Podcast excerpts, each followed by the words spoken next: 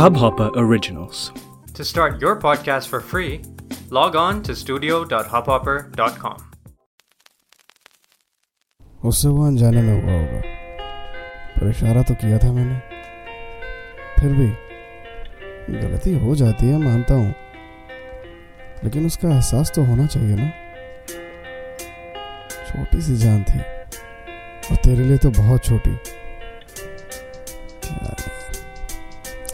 चल शुरू करते हैं। उस दिन मैं अपनी स्कूटी पे सवार मस्ती से अपनी मंजिल की ओर चला जा रहा था, जहाँ मुझे जाना था। पर अचानक साइकिल चलाता हुआ बच्चा मेरे सामने जाता है और मैं तुरंत ब्रेक मारता हूँ। उस बच्चे के गुजरने के बाद मैं फिर अपनी मौज में चलने लगता हूँ। हवाएँ मेरे गालों को चूमते हुए गुजर रही थी। मौसम बहुत सुहाना था मतलब बहुत सही था उस दिन। आखिर इतनी गर्मियों के बाद अचानक मौसम ने करवट ली थी तो और भी मज़ा आ रहा था। और म्यूज़िक भी कुछ ऐसा ही बज रहा था, जैसा अभी बैकग्राउंड में बज रहा।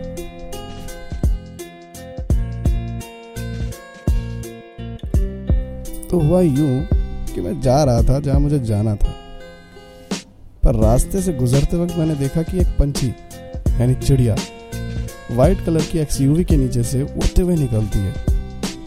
एक्सयूवी जो कि कुछ ही देर पहले किनारे खड़ी थी, अभी उसे स्टार्ट ही किया था। वो चिड़िया बड़े आराम से उड़ते हुए निकल तो गई, पर अभी वो थोड़ी ऊंचाई तक आती कि उससे पहले ही उसे एक बाइक वाले ने टक्कर मार दी। जब उसने टक्कर मारी तब मैं उसके बगल में ही था। मैंने उसे इशारा भी किया, पर शायद उसने नज़रअंदाज कर दिया। मुझे ऐसा लगा कि शायद वो चिड़िया बचकर निकल गई होगी। पर मैंने पीछे मुड़ कर देखा तो सड़क पर वो पड़ी थी।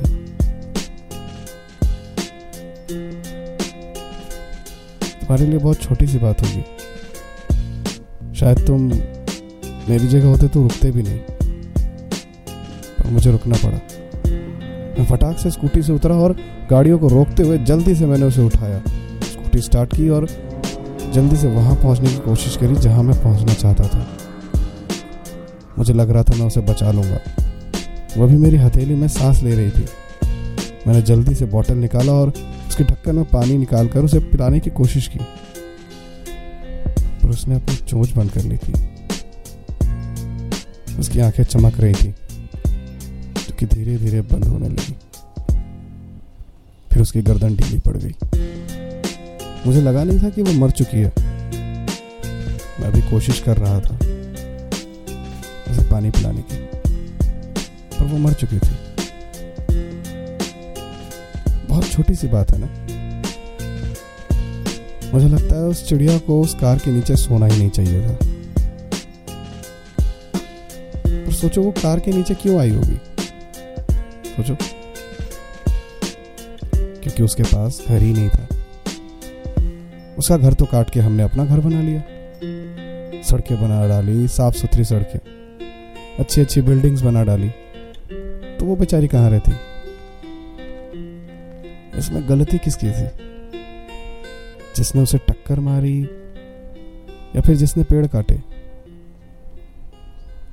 इसके बारे में कोई नहीं सोचना चाहता, क्योंकि किसी के पास टाइम ही नहीं है।